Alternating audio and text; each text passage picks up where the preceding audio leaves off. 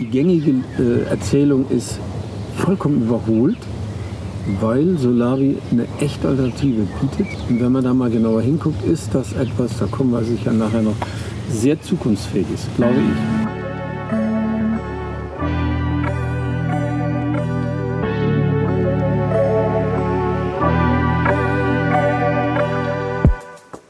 Moin bei Kieltopia, deinem Zukunftspodcast für Kiel. Wir sprechen mit NachhaltigkeitsakteurInnen aus der Stadt über ihre Vision für Kiel. Von Müllvermeidung über Multikulturalismus bis hin zu Klimaneutralität und Wirtschaftsfragen behandeln wir viele spannende Themen und stellen euch die KielerInnen vor, die unsere Stadt auf ihrem Gebiet voranbringen. Gemeinsam sprechen wir darüber, wie ein nachhaltiges Kiel in der Zukunft aussieht.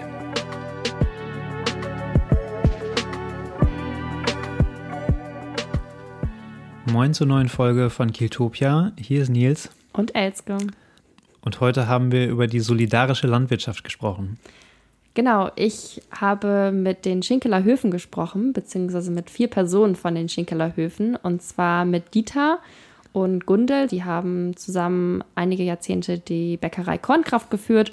Und mit Katja und Thomas, die den Hof Mews, den Ziegenhof, führen. Und die Schinkeler Höfe, die sind in Schinkel in der Nähe von Kiel. Und das ist ein Verbund von vier verschiedenen Betrieben, eben dieser Bäckerei, dem Ziegenhof, einem Milchviehbetrieb und einem Wurzelhof, also einem Gemüsehof. Und ja, ich war tatsächlich vor Ort. Das war richtig schön. Ähm, das erste Interview, was wir in Persona geführt haben, das war sehr aufregend. Und dementsprechend haben wir das Interview aber draußen geführt und deswegen werden in dem Interview auch ein paar Nebengeräusche zu hören sein, wie zum Beispiel Vogelgezwitscher und auch der ein oder andere Trecker, der vorbeifährt. Ja, wir hoffen, das stört euch nicht. Es gehört zur Hofatmosphäre dazu. Genau. und dadurch, dass ihr zu viert am Tisch saßt, haben auch alle sehr viel erzählt und das Gespräch ging ziemlich lange. Auf jeden Fall. Wir haben es wieder jetzt ähnlich gehandhabt wie in der Folge mit Mareike von Students for Future nur ein bisschen anders diesmal. Wir veröffentlichen jetzt zwei Versionen von dieser Folge. In beiden Versionen werden Elske und ich auf jeden Fall zu hören sein. Und es gibt dann eine Version mit einer sehr stark gekürzten Fassung des Interviews, sodass die Folge ganz normal so lang ist wie unsere letzten Folgen auch immer. Wir werden dann aber eine zweite Fassung machen mit dem vollen Interview dabei. Aber Elskes und meine Besprechung wird dort genauso zu hören sein wie in der kurzen Fassung. Also ihr könnt euch einfach aussuchen, wie lange ihr Lust habt, über solidarische Landwirtschaft etwas zu hören. Genau, und um es auch gar nicht länger hier zu machen, würde ich sagen, starten wir direkt mit dem Interview und wünschen euch ganz viel Spaß. Genau.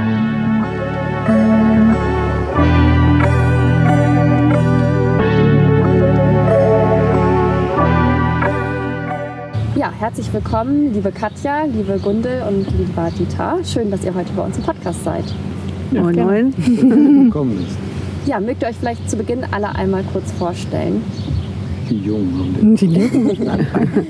genau, ich bin Katja. Ähm, mein Mann und ich sind seit 2018 hier in Schinkel und haben ähm, 2000, mit Beginn 2020 den Bereich Milchziegen hier als selbstständigen Betrieb übernommen.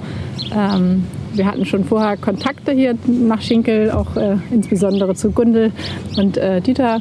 Ähm, waren vorher auch schon auf Solavi-Betrieben und waren dann auf einer Suche irgendwie, wo wir, oder Thomas hauptsächlich, Thomas Hobby zum Beruf ein bisschen machen können. Er hat schon seit vielen, vielen Jahren Ziegen.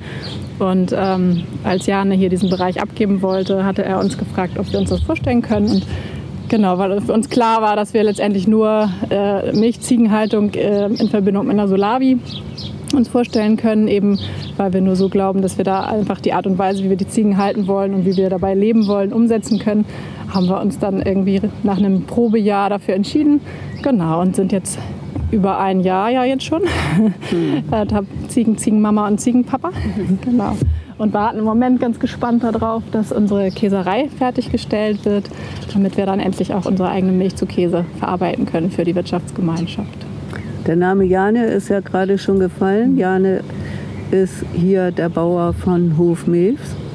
Und Hof Mews, der baut Getreide an, schon sehr lange, auch noch länger als Jane den Hof betreibt.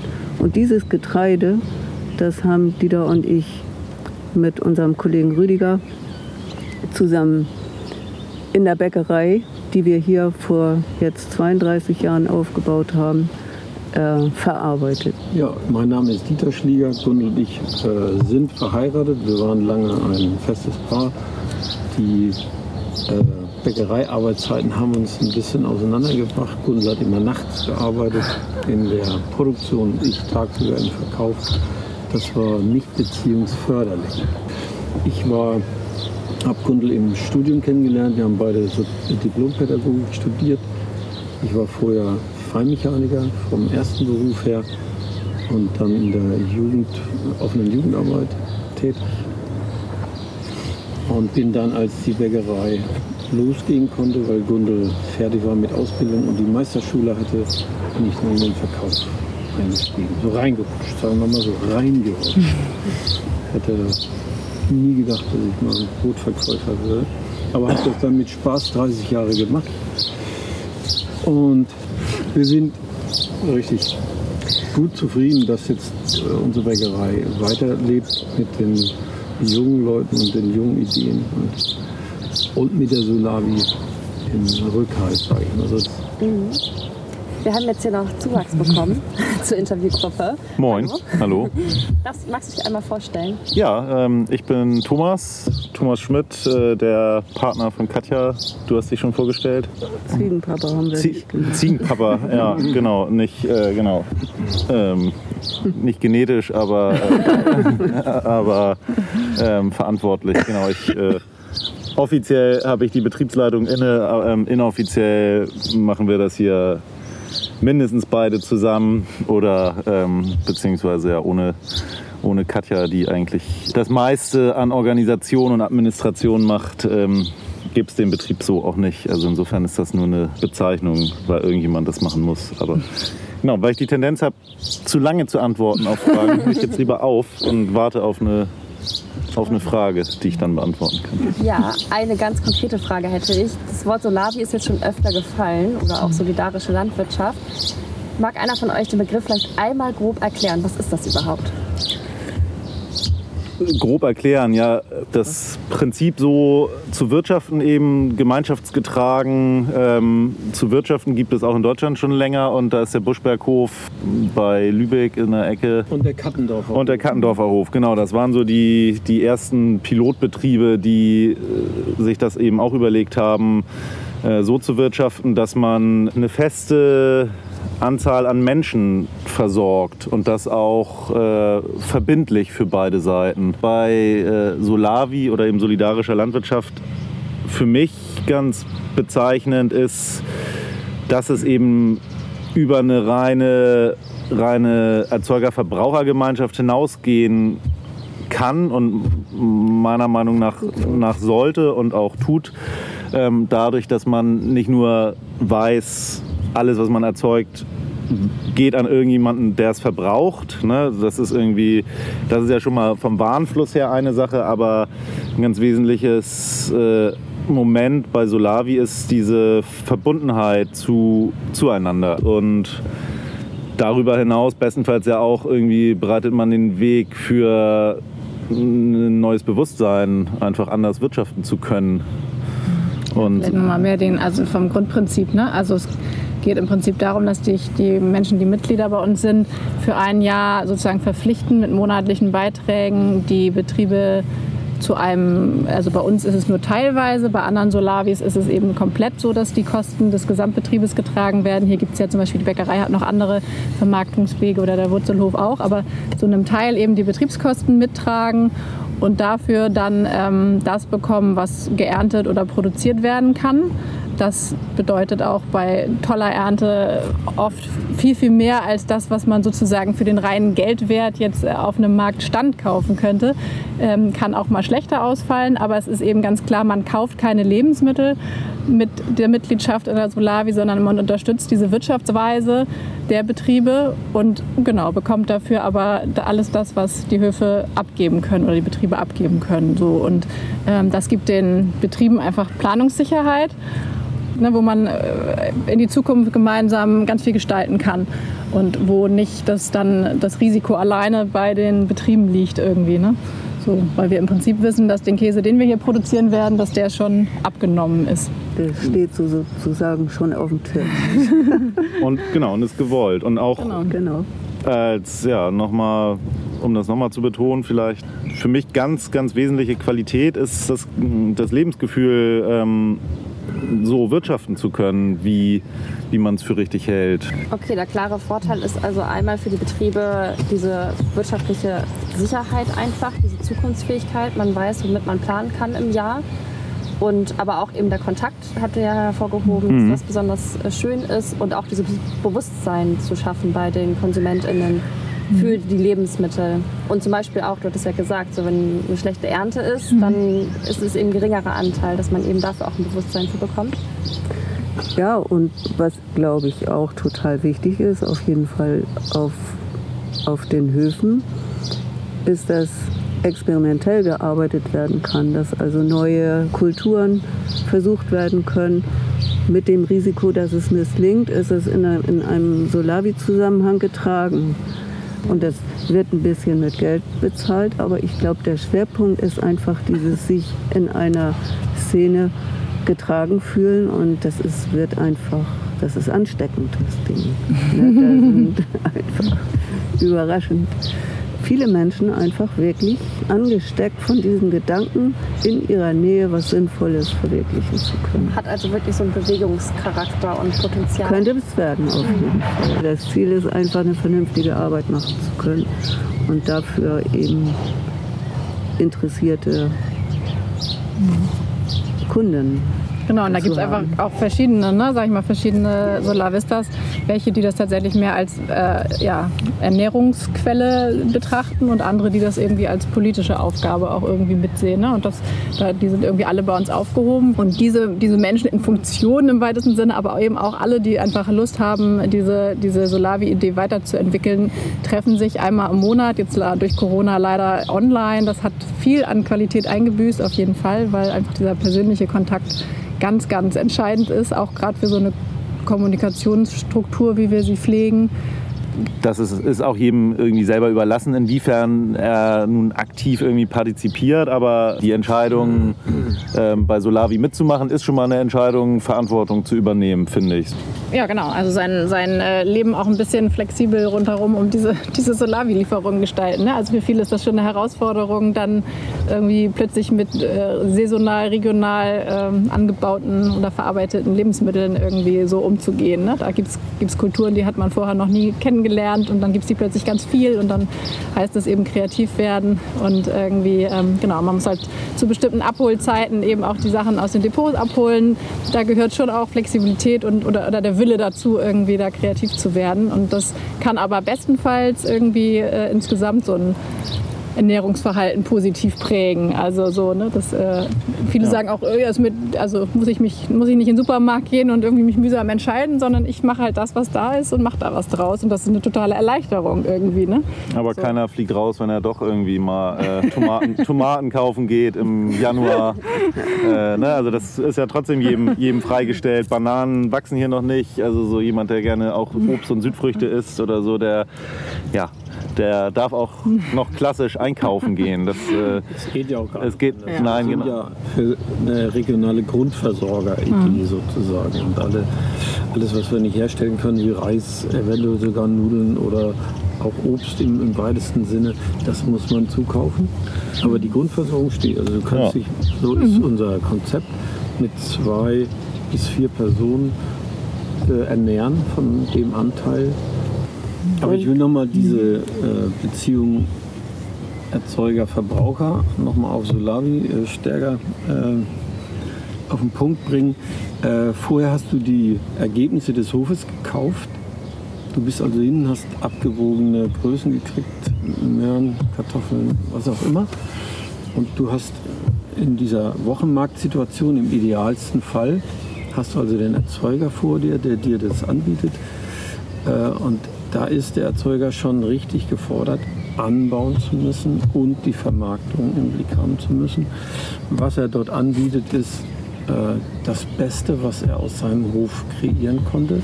Heißt, es bleibt ganz viel vorher schon auf dem Hof, was aussortiert werden musste, weil es schadhaft war, nicht ganz äh, also optisch nicht so ansprechend.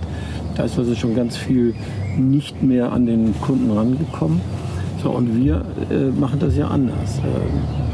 Du unterstützt den Hof in seiner Wirtschaftsweise und du kaufst keine Lebensmittel mehr, sondern du kriegst, was der Hof erzeugt. Und dann ist die, äh, die Möglichkeit, auch mal voll daneben zu liegen, wenn die Wetterlage und die Einschätzung, was man jetzt gerade ernten kann, ähm, das geht auch mal schief. Also mal ein ganzer Satz Salat ins Saat gegangen, bevor er geerntet werden konnte.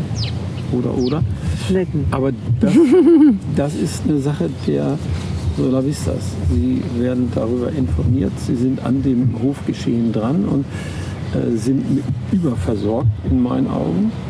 Du ich verliere total das Gefühl für, was kostet das eigentlich. Ich bin bei der Aktion da, was jetzt ähm, am Wochenende lief, über Zoom, Zoom-Konferenz gefragt worden, ähm, ja und wie ist das vergleichbar im Preis? Dann sage ich, ich weiß das nicht. Ich kann es nicht sagen. Ich weiß, dass mich das im Monat 195 Euro kostet, ein voller Anteil. Wir leben da zu fünft, haben, partizipieren wir daran. Aber ich weiß nicht, ob das viel oder wenig ist. Ich weiß nur, dass ich über die Maßen versorgt bin. Ich muss eher gucken, so wem gebe ich was ab, damit es nicht schlecht wird, weil ich es nicht selber verbrauchen kann. Also dieses Maß verlierst du vollkommen. Da gibt es ja diesen schönen Spruch, den hat Wolfgang Strenz an uns herangetragen. Die Lebensmittel verlieren ihren Preis und sie kriegen ihren Wert zurück. Und genauso erlebe ich das auch. Nun kann ich mir das leisten. Ich weiß nicht, wie es bei anderen Solavis das ist, die mit anderen Mietkosten belastet sind oder mit äh, Kinderversorgung oder wie auch immer. Aber auch dafür gibt es eine solidarische Größe bei uns. Also es gibt die Möglichkeit für Solavistas, die äh, gut äh, Geld haben, zu sagen, ich gebe mehr als diese 195 Euro oder 185 sind das, glaube ich. Das kommt dann in einen Solidarpot und der wird verteilt auf Solavistas, die sagen, ich würde gerne dabei sein, aber ich kann es mir nicht leisten in der vollen Höhe. Also auch da ist schon eine, eine gewisse Umverteilung mit dem Spiel, was ich ganz toll finde, um ebenso viel wie möglich Leute mitzunehmen. Naja, aber auch da gibt es ja Kooperationen, sag ich mal. Also da gibt es Möglichkeiten, einfach entweder im Depot oder über die Depotgrenzen hinaus sich sowas auch zu teilen. Ne? Zu sagen, irgendwie ein ganzer Anteil, das schaffe ich gar nicht. Das machen, bieten wir eben sozusagen als Betriebe nicht an, sondern das muss dann intern organisiert werden. Aber dass man ne, entweder den ganzen Teil, äh, Anteil teilt oder eben beziehungsweise auch bestimmte Produkte, wenn man sagt, irgendwie, ich ernähre mich eben vegetarisch oder vegan oder so. Die Solidarität geht halt bei uns auch so weit, dass wir sagen, es gibt keinen Anteil ohne Milchprodukte, es gibt keinen Anteil ohne tierische Produkte, also keinen veganen Anteil. Das Hat das einen ist, Grund, dass ihr das nicht anbietet? Ja, das ist die Vernetzung der Höfe untereinander. Also wir haben ja auch eine, also wir wollen uns gegenseitig mitnehmen und die, die Stützung ermöglichen. Wir kooperieren im Alltag so viel miteinander und dann zu sagen, äh, so der eine schießt durch die Decke, weil Gemüse wird nachgefragt ohne Ende und bei dem anderen kommen aber die, die Nachfrage deutlich schwächer an. Da haben wir von Anfang an gesagt, das wollen wir nicht. Wir wollen auch als äh, Betriebe ein solidarisches Miteinander haben. Aber es geht auch um eine Kreislaufwirtschaft, mhm. also dass eben der Mist aus den Tierhaltungsbetrieben, der geht ja auch mit in den, also in den Gemüsebau mit rein. Es soll den Tieren gut gehen, es soll auch den Bauern gut gehen. Das fand ich irgendwie am nettesten an diesen äh, Leuten aus Kiel, die dann sagten, so, und also wir reden, also in, als wir in der Gründungsphase waren, da ging es darum, um viel um Tierwohl und so.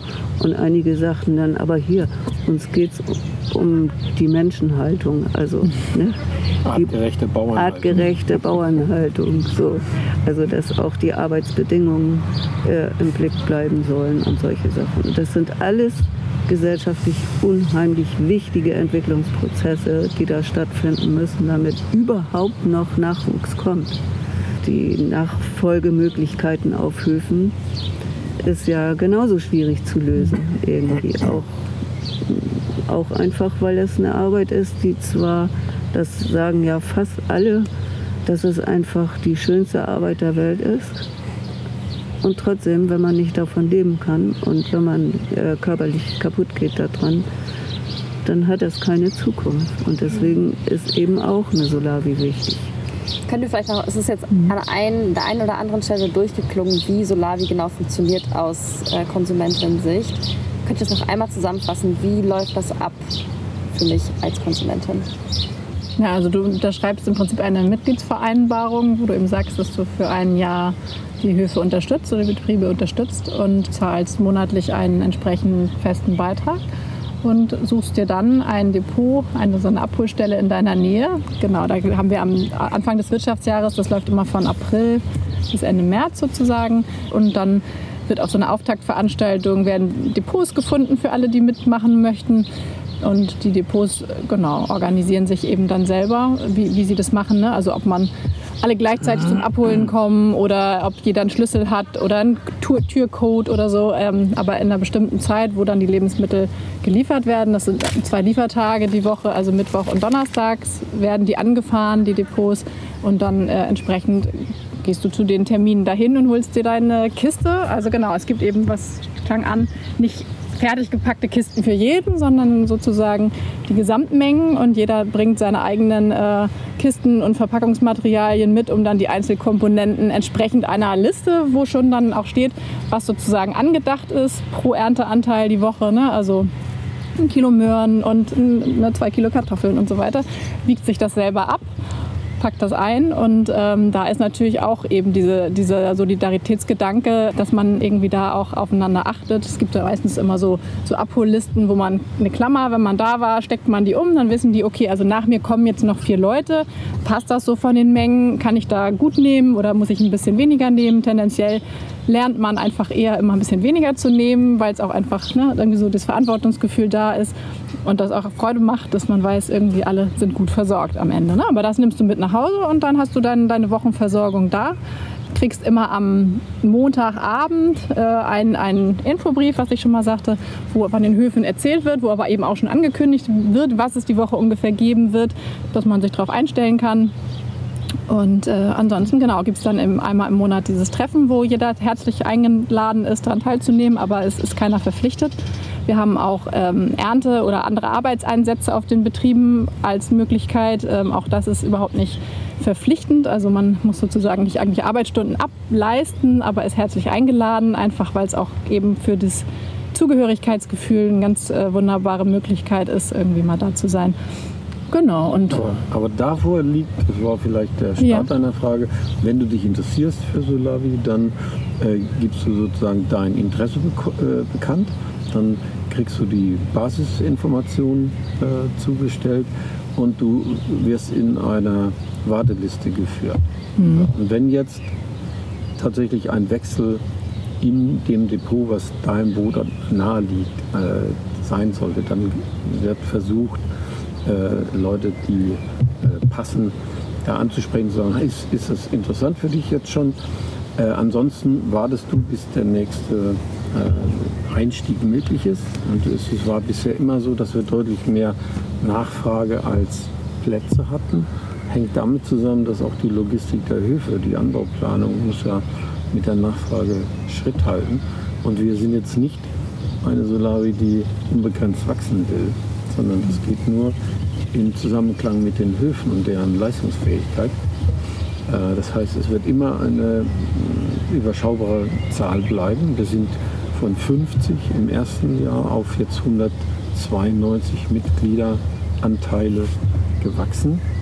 Und das wird immer äh, ziemlich aufwendig kommuniziert. Wie viel wollen wir wachsen und wollen wir überhaupt wachsen?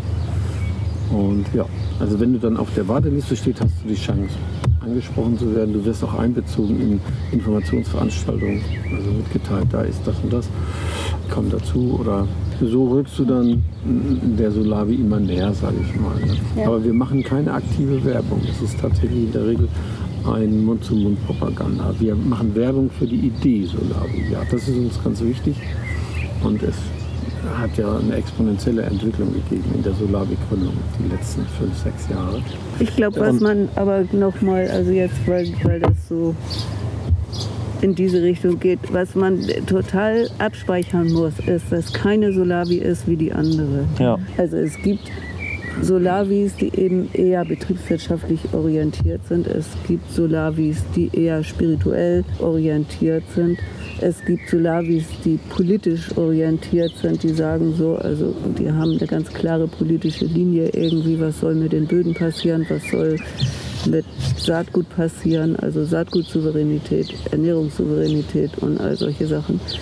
Es, es, also ich denke, es gibt ein unheimlich tolles, lebendiges Spektrum an verschiedensten Gruppierungen. Das hast du angesprochen gerade. Mhm. So, ne, das finde ich einfach total wichtig.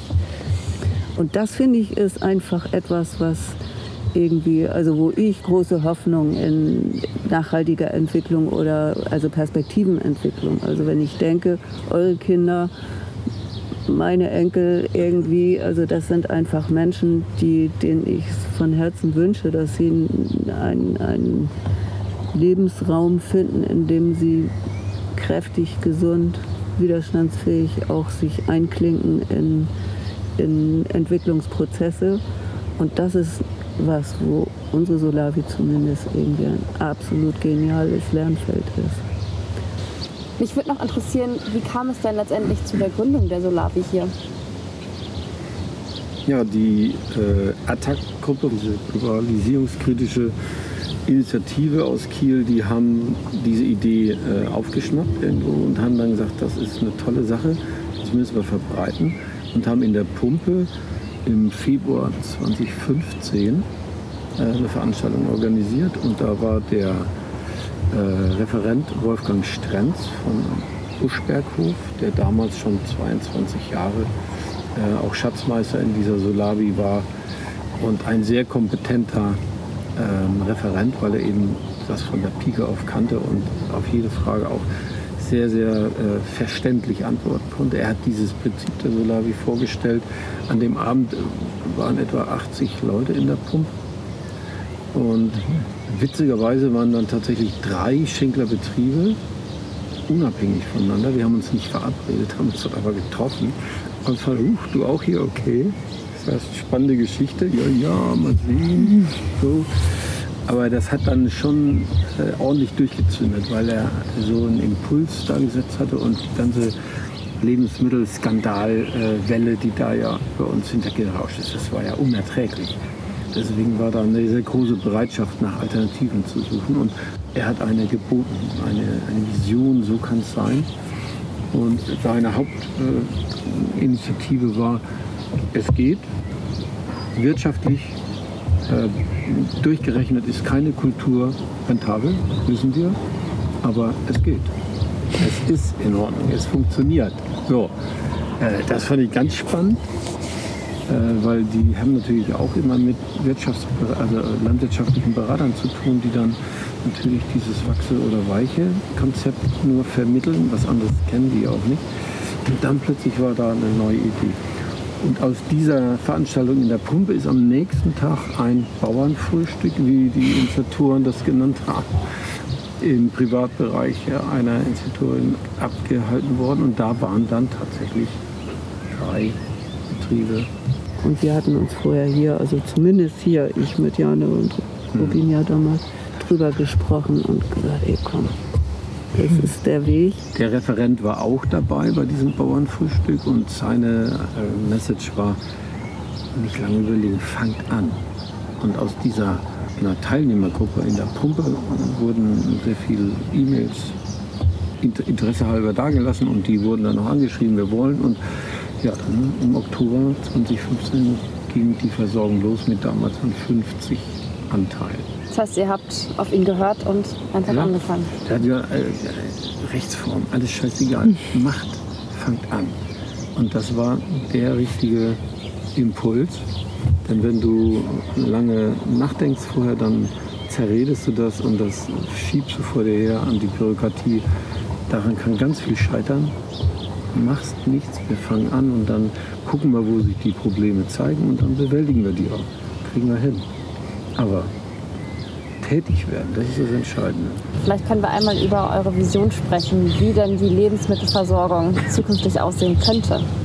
Naja, wir sind wir sind eigentlich so, würde ich für mich behaupten, finde ich, sind wir auf einem guten Weg. Also wir, ähm, wir machen so weiter und, und entwickeln uns auch noch weiter. Und was, was wir uns, glaube ich, immer wünschen, ist, dass es bestenfalls noch mehr Solavis äh, um Kiel, in Kiel gibt. Man kann auch äh, Stadthonig machen, ne? man kann Guerilla-Gardening machen oder so, dass ähm, irgendwo leerstehende Baugrundstücke Urban Gardening, also das ist ja, das, das grenzt alles Solavia nicht aus. Der Ideenreichtum ist ja un, unerschöpflich da, den man ausleben kann. Und verantwortungsbewusst äh, verbrauchen und partizipieren, das sind so meine Credos, glaube ich. Ja, genau. Ja. Und also die andere Sache ist ja, was wir jetzt hier bei, äh, bei den Schinkelerhöfen schon haben, dass wir eben das Handwerk mit dabei haben. Auch das ist ja einfach eine, eine Zukunftsvision, mehr Verarbeitung auch auf die Betriebe zu bekommen, ne? und, um irgendwie da diese Veredelung eben mit reinzunehmen in den Kreislauf.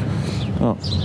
Und ja, ich glaube, das haben wir bei Chehax mit dem Käse, bei uns zukünftig mit dem Käse. Hier haben wir es mit dem Mehl.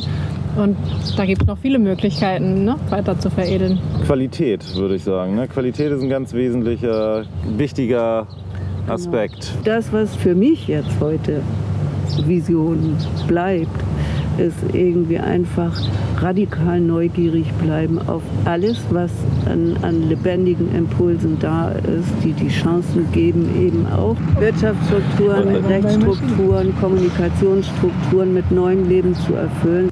Es ist, also ob wir nicht selber aus diesen Strukturen, die wir uns jetzt ganz lebendig und äh, experimentell schaffen, ob wir daraus nicht schaffen können, das wäre meine aller, allergrößte Hoffnung, dass das noch geschieht, bevor ich sterbe, dass es eine, eine neue, verbindliche Struktur gibt, die lebendig hält und nicht festlegt mit Aufsichtsrat und was weiß mhm. ich nicht allem, so was da in den verschiedenen Gebilden ist, sondern einfach, dass so die Struktur, die wir uns einfach freiwillig und bewusst geben, in aller großen Freiheit, dass sowas irgendwann mal rechtsgültig wäre. Das würde ich total klasse finden. Ich will das noch mal ein bisschen praktischer machen. Man könnte zum Beispiel, wenn die Bio-Läden im Stadtbereich kooperativ sind und mitdenken, könnte man sagen, okay, euer Platz wird ein Depot für Erzeugerstrukturen im Umland und euer Angebot über das, was die Erzeuger euch liefern können, äh, ist sozusagen die Ergänzung dessen, was nicht hier vor Ort produziert werden kann. Geniales Konzept. Wir könnten uns auch vorstellen, ein Zentraldepot in Kiel zu äh, beschicken, also dass dann nicht umgefahren wird in die ganzen Depots, sondern dass man sagt, okay, wir bringen es euch so weit wie möglich nahe und betreiben dort, wie auch immer, äh, einen solidarisch geführten Bioladen, der eben diese Ergänzung äh, mitträgt. Also, da gibt es, glaube ich, ganz, ganz viel Potenzial, Stadt und Land mit den jetzigen Strukturen so zu verknüpfen, dass es wieder eine ganz neue Idee wird. Dann hatte ich noch eine Frage. Und zwar frage ich mich, was seht ihr denn, welche Notwendigkeiten seht ihr, um solche Visionen zu erreichen? Seht ihr zum Beispiel die Verantwortung auch in der Politik? Das, was ich mich gefragt habe, ist eben, in welcher, also mit welcher politischen Partei sind solche Gedanken am ehesten noch in Verbindung zu bringen. Wer hört zivilgesellschaftliches Engagement überhaupt und nimmt es auf in seine politischen Überlegungen? Und also insofern ist es durchaus eben eine Vision jetzt also mit solchen Initiativen, ob Solavi, Solavis sind, glaube ich, also ernstzunehmende Solar, äh, Initiativen, inwieweit können die Impuls geben in, in die Politik, die dann eben auch Rahmen schaffen kann, äh, dass diese Dinge mit aufgenommen werden in einen größeren gesellschaftlichen Prozess.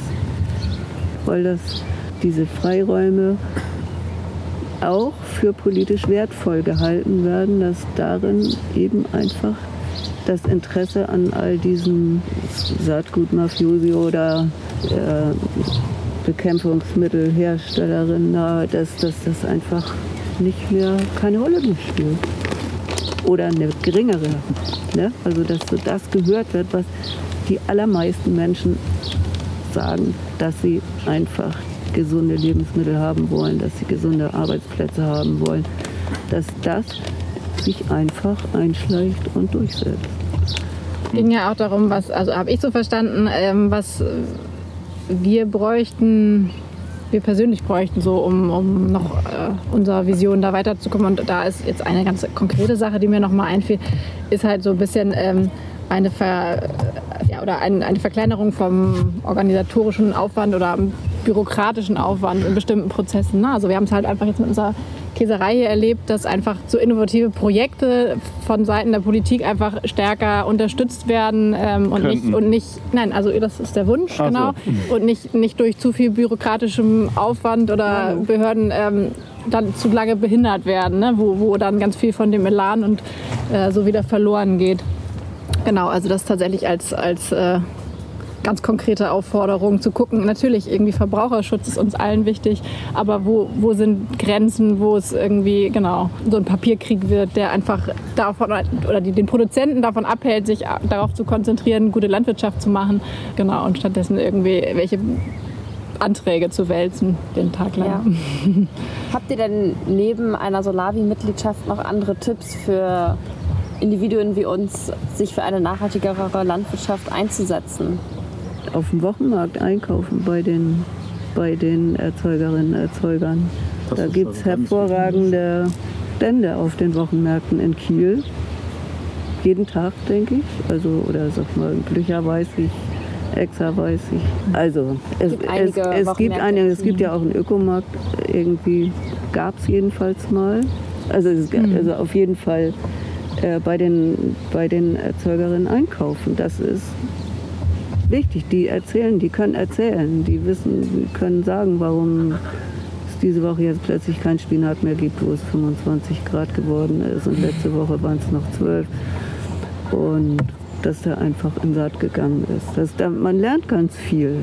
Also verändert euer äh, Versorgungsverhalten dahingehend, dass ihr, wenn ihr im Supermarkt seid, dann doch aus Bequemlichkeit die Möhre aus Spanien mitnimmt, indem er sagt, meine Grundversorgung ist regional, das ist halt das Konzept äh, Solavi und ich kaufe wirklich nur noch zu. Du kommst nicht auf die Idee, im Supermarkt einen Kohlrabi zu kaufen, wenn du ihn zu Hause hast, in einer Qualität, die der schon lange nicht bieten kann. Also da umzudrehen, zu sagen, so das Wichtigste zuerst, das ist hier mein Umfeld, das ist mein, meine Grundversorgung und dann gehe ich auch mal in den Supermarkt. Die haben ihre Vorteile, keine Frage, aber nicht andersrum. Außerdem gibt es ja die Gemüsekisten auch. Also und da gibt es ja auch einige kleine Höfe, die eben dieses Modell wählen. Das ist anders als jetzt die Solavi-Versorgung, aber also was drin ist, ist ja durchaus eben auch sehr wertvoll und kann eben individueller zusammengestellt werden. Das machen auch viele, die jetzt nicht so die Möglichkeiten haben, auf den Wochenmarkt zu gehen, finde ich super. Das unterstützt genauso diese Landwirtschaft. Das ist ein anderes Wirtschaftsmodell, aber es, es unterstützt diese, die Arbeit. Das ist das anstrengendere Wirtschaftsmodell ja, aber es ist eben eins, was ja auch von vielen Höfen frei gewählt wird. Ja. Die bieten das so an und haben sich dafür entschieden und das ist natürlich auch völlig in Ordnung. Ich kenne zum Beispiel auch so Gemüsekisten auf dem Markt, wo dann eben auch das weniger hübsche Gemüse ähm, genau. für 5 Euro ein Kilo Gemüse ähm, Wie heißt denn das? Es gibt doch diese, auch diese... Foodsharing? Nee, das, nee, das ist so eine Initiative, die Sachen verarbeitet, auch herstellt und vertreibt irgendwie. Also Resterettung. Ja, genau. Die werden wir nächste Woche interviewen. Die, die finde ich auch total ja. klasse. Ja. Das sind einfach, und die gibt es ja. Also. Aber da gibt es ja auch Konzepte wie Foodsharing. Ja, genau. Das ist super. Das ist alles super.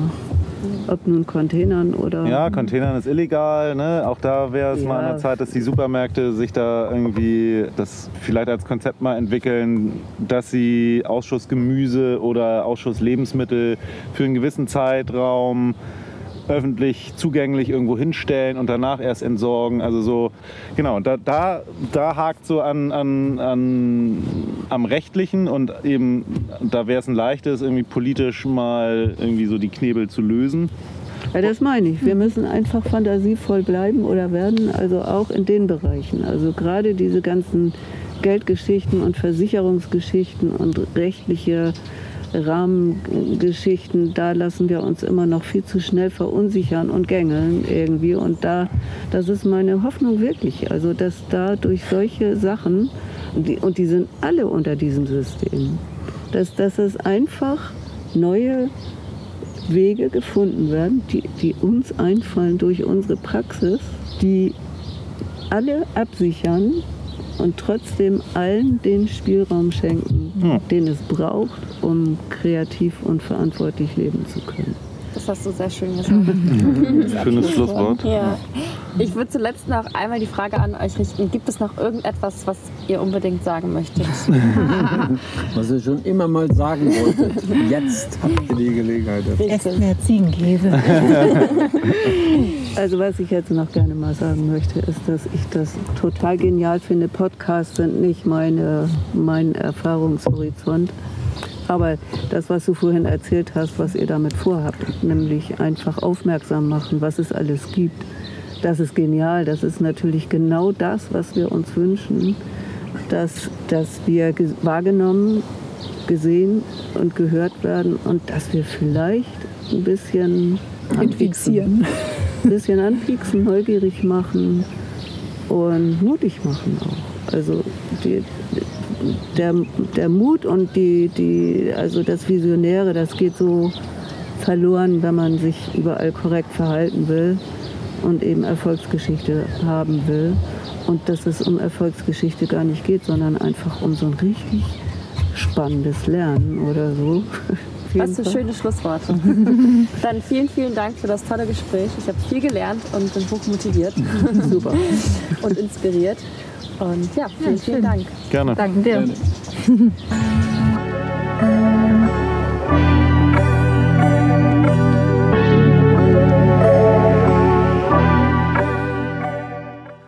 Ich fand das Gespräch, was ihr geführt habt, richtig spannend, weil ich habe mich auch im Studium schon mal so ein bisschen mit so alternativen Landwirtschaftsformen beschäftigt und es ist halt so ein Riesenhebel, wo man so viel bewirken kann. Deswegen finde ich das Thema so spannend und ja, solidarische Landwirtschaft finde ich ist einfach eine richtig, richtig gute Alternative. Ja, es, mir hat das tatsächlich auch sehr viel Spaß gemacht, äh, das Gespräch, einfach weil es, wie du gerade sagst, super interessant war. Ich habe super viel Neues gelernt. Also ich, mir war das Konzept schon irgendwie bekannt, aber ähm, was so wirklich die Grundidee und die Motivation dahinter ist, ähm, kam halt super schön raus, finde ich. Und man hat einfach gemerkt, wie überzeugt die vier von dieser Idee sind und sich nichts anderes vorstellen könnten, ähm, als landwirtschaftliches Konzept so. Und das war echt inspirierend. Ja, fand ich auch. Das war auch so, also man konnte merken, dass sie sich halt wirklich ähm, ihre eigene Tätigkeit, das, was die beruflich machen, in irgendeiner anderen Wirtschaftsform gar nicht mehr vorstellen können. Das ja. fand ich echt krass. Und das fand ich, weiß nicht, es passt auch ganz gut dazu, was Solavi eigentlich ist, weil das ist ja einfach, also vor allem finde ich, eine ganz andere Art und Weise zu wirtschaften die halt gar nicht in dieser Marktwirtschaft stattfindet, in der wir eigentlich leben, sondern so eine total solidarische Art von Wirtschaft ist. So dass diese Gemeinschaft trägt halt die Betriebskosten und bekommt dafür halt eine regionale Grundversorgung an Lebensmitteln. Das finde ich eine richtig tolle, so, so, ja, so ein solidarisches, gegenseitiges Miteinander. Ja, genau. Es ist eben nicht nur zum einen, dass man regionales und saisonales Gemüse, Fleisch und äh, Milchprodukte isst, was ja schon ähm, ein sehr nachhaltiger Gedanke ist, sondern eben auch dieser gesamtgesellschaftliche Zusammenhalt und äh, eben dieser soziale Aspekt. Also diese Vereinbarung aus ökonomischer, ökologischer und sozialer Nachhaltigkeit ist einfach so toll. Das vereint das einfach komplett. Was ich auch total schön fand in Bezug auf dieses Mittragen der Betriebskosten, dass dadurch wirklich Raum und Platz ist für Innovation. Also dass eben die Betriebe sich wirklich ausprobieren können, auch in Richtung Nachhaltigkeit ähm, ausprobieren können. Und das fand ich einfach richtig schön, weil wir genau diesen Raum ja auch brauchen.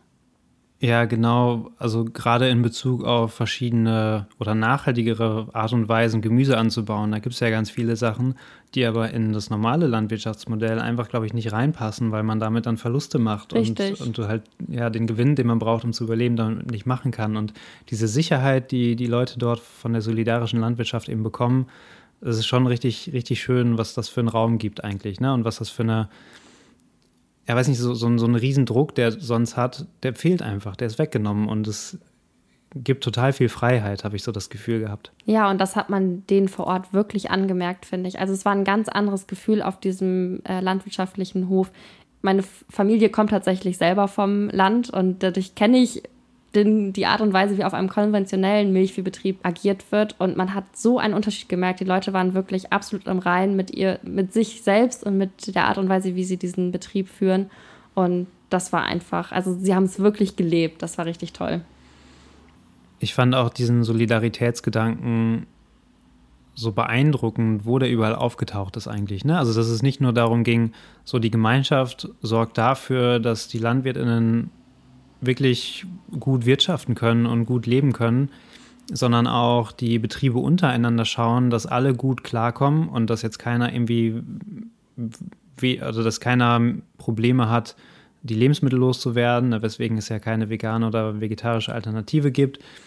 Und auch die Solavistas, wie sie die ja genannt haben, wenn die ihr Gemüse abholen, dann müssen die auch genauso solidarisch sein und darauf achten, dass alle anderen auch noch genug bekommen. So, wer kommt jetzt noch nach mir und bekommt die genug? Also diese, also überall geht es irgendwie darum, dass man sich umeinander kümmert und schaut, dass es den anderen Leuten gut geht. Das fand ich einen richtig tollen Grundgedanken. Ja, und dieses Gemeinschaftsgefühl, finde ich, hat sich aber auch auf anderen Ebenen nochmal gezeigt, zum Beispiel in der Kommunikation. Also, dass wirklich die Solavistas mitgenommen werden im Betriebsalltag durch diese wöchentlichen Updates. Und ja, man wird einfach, man bekommt wirklich alles vom Hof direkt mit. Du kannst dich sogar selber dort vor Ort engagieren bei der Ernte oder so. Und du musst aber auch nichts. Also, es kann einfach jede Person, die mitmachen möchte, in dem Maße mitmachen, in der sie oder er das möchte. Und das finde ich einfach total schön. Wollen wir schon über die Vision sprechen? Ja, können wir gerne machen. Ich fand Kern der Vision von den Schinkeler Höfen ist ja vor allem die lokale Lebensmittelversorgung, dass das viel stärker stattfindet. Und den ersten Aspekt ist jetzt relativ einfach, aber halt viel mehr Solavis, dass es einfach mehr Solavis gibt. Und ich fand es ziemlich krass, die haben ja eine sehr lange Warteliste. Also es gibt ja viele Leute, die sich schon dafür interessieren, die aber keinen Platz bekommen, weil es eben die einzige Solavi ist, die es bisher gibt im Umkreis von Kiel. Ja. Und da ist ja Riesenpotenzial da, noch neue zu gründen.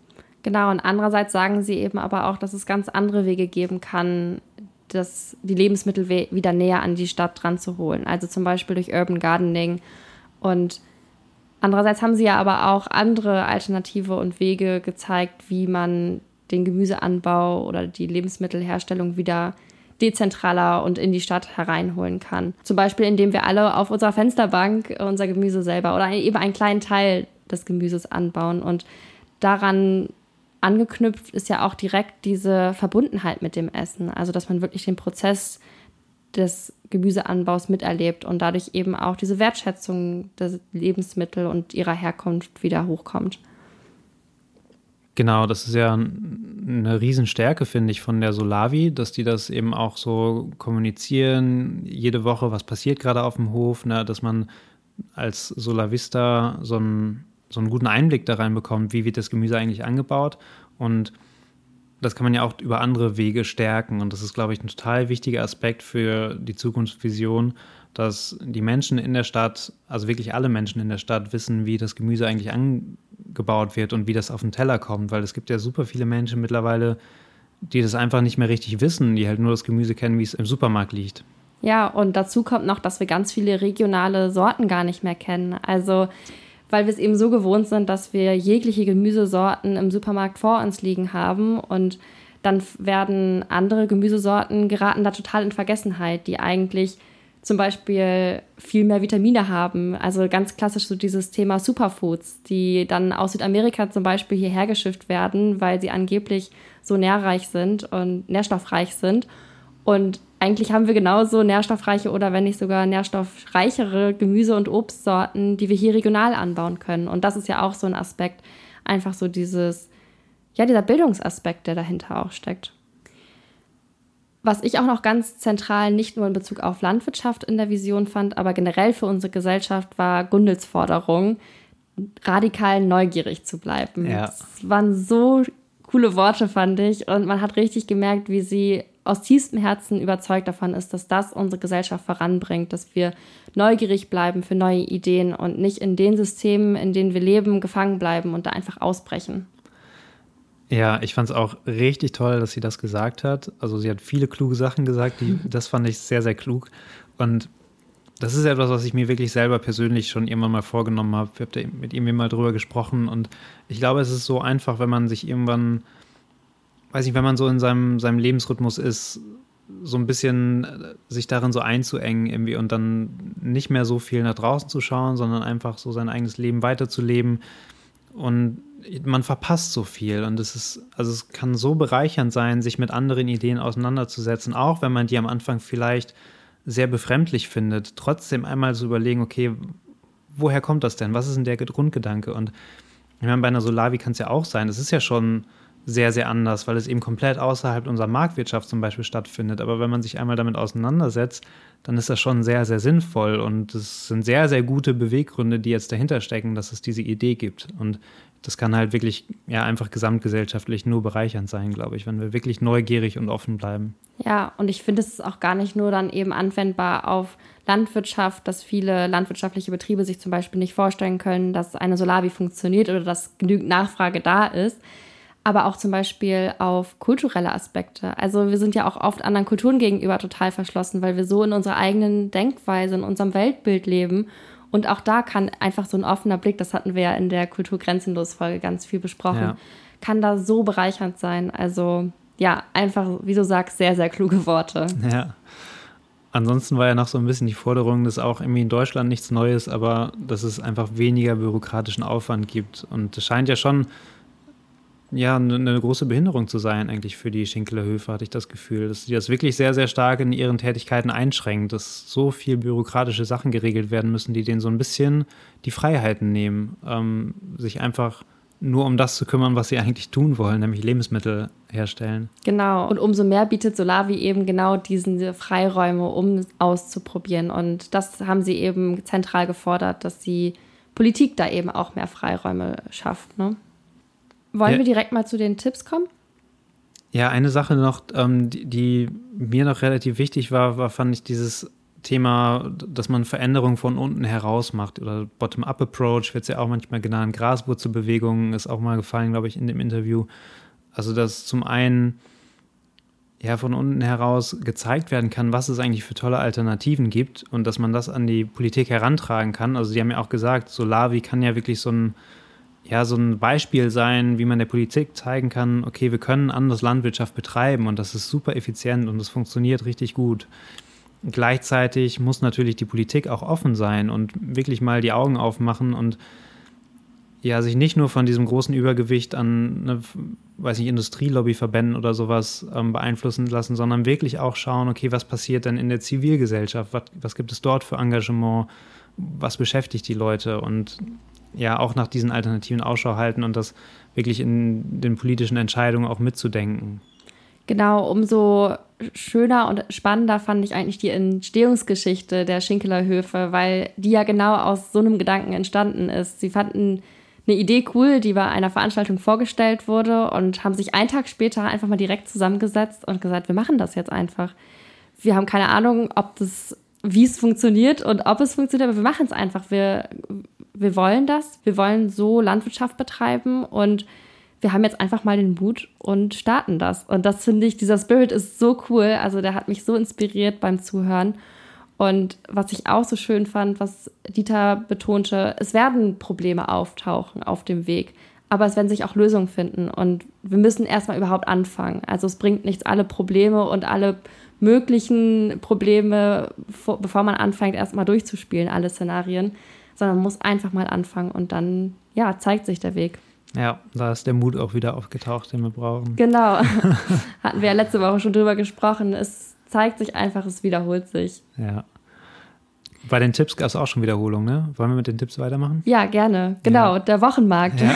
da haben wir schon in der allerersten Folge mit Marie de la Pierre drüber gesprochen dass das ein super einfacher Schritt ist, um direkt bei ErzeugerInnen einzukaufen und eben auch regional saisonales Gemüse und Obst zu kaufen. Genau, das war ja eigentlich der übergeordnete Tipp, ne? Also, dass wir unser Versorgungsverhalten verändern und hin zu einer quasi regionalen Grundversorgung, wie die das halt genannt haben, dass wir wirklich schauen, okay, alles, was jetzt saisonal gerade angebaut werden kann, das ist so unsere Grundversorgung, die wir dann vielleicht vom Markt holen oder von Gemüsekisten, war so ein anderer Tipp, oder halt vielleicht aus der Solavi. Und alles darüber hinaus, das muss man dann halt zukaufen und auch in Supermärkten, aber dass man wirklich für diese Grundversorgung das versucht, möglichst regional und saisonal zu gestalten. Ja, das finde ich auf jeden Fall super wichtig zu betonen, dass das gar nicht unbedingt einschränken muss, sondern es geht eben wirklich nur um die Grundversorgung. Und man kann genauso noch eine Banane kaufen und ist kein schlechter Mensch. Ja. Und das fand ich schön, dass Sie das auch betont haben. Ja. Und dass man eben eine gewisse Flexibilität schon mitbringen muss, aber man kann die eben auch reduzieren, indem man zum Beispiel eine Gemüsekiste, einen Solavi-Anteil aufteilt. Genau, ich würde sagen, wir packen nochmal einen netten äh, Saisonkalender in die Shownotes. Da könnt ihr dann mal ein bisschen reinschauen, was es eigentlich bei uns äh, aktuell gibt und sonst auch, ich finde gerade so im Winter das ganze Gemüse, das kennt man teilweise kaum noch. Auf jeden Fall. Also das kann so inspirierend sein. Ähm, man kennt das ja auch, irgendwie kocht man eh immer die gleichen vier Gerichte. Und ähm, so kann man wirklich mal neue Sachen ausprobieren. Eine Empfehlung von mir ist auf jeden Fall auch noch eine Zeitschrift, die vegetarische saisonale Gerichte immer wieder vorstellt. Das ist eine Zeitschrift, die alle zwei Monate rauskommt. Und das finde ich super inspirierend. Ähm, so muss man auch gar nicht mehr die Recherche betreiben, sondern man kann direkt sehen, okay, das hat gerade Saison, das kaufe ich mir jetzt auf dem Markt ein und koche das. Cool. Ähm, ja, findet ihr auf jeden Fall auch in den Show Notes. Ansonsten ein Tipp, der noch öfter gefallen ist oder worum es auch ein bisschen ging, war ja das äh, Retten von Lebensmitteln. Also Schön, dass Sie direkt die Reste-Ritter für uns angeteasert haben, quasi, die wir in zwei Wochen interviewen. Aber sonst gibt es natürlich Foodsharing. Es gibt Containern, was leider noch illegal ist in den meisten Fällen. Das, ich weiß nicht, ob wir das jetzt empfehlen dürfen. Aber es gab zum Beispiel als positives Beispiel, ich habe vorher in Bremen gewohnt und da gab es einen Supermarkt, die haben das irgendwann geändert und da war das dann erlaubt, Lebensmittel aus den Containern zu retten. Und ja, das wäre doch eine schöne Regelung. Also auch ein Appell an die Supermärkte und aber auch an die Politik, einfach diese, ähm, ja, diese gesetzliche Regelung dort zu ändern. Auf jeden Fall. Ich glaube, wir haben jetzt schon sehr viel geredet. Jupp. ich glaube, wir sollten mal zum Ende kommen, sonst wird die Folge noch länger. Auf jeden Fall. Ihr seht, ja. wir stecken voll in dem Thema drin und sind voll inspiriert von dem Gespräch. Also es war echt toll und ja, wir freuen uns, dass auch ihr ein bisschen was dazugelernt habt und inspiriert aus dieser Folge geht. Genau. Und ansonsten wünschen wir euch einen schönen Start in die Woche. Vielen Dank fürs Zuhören und Hoffentlich hören wir uns in zwei Wochen mit den Resterittern wieder. Genau, da geht es dann weiter mit Ernährung und Lebensmitteln. Ja. Bis dann. Ciao.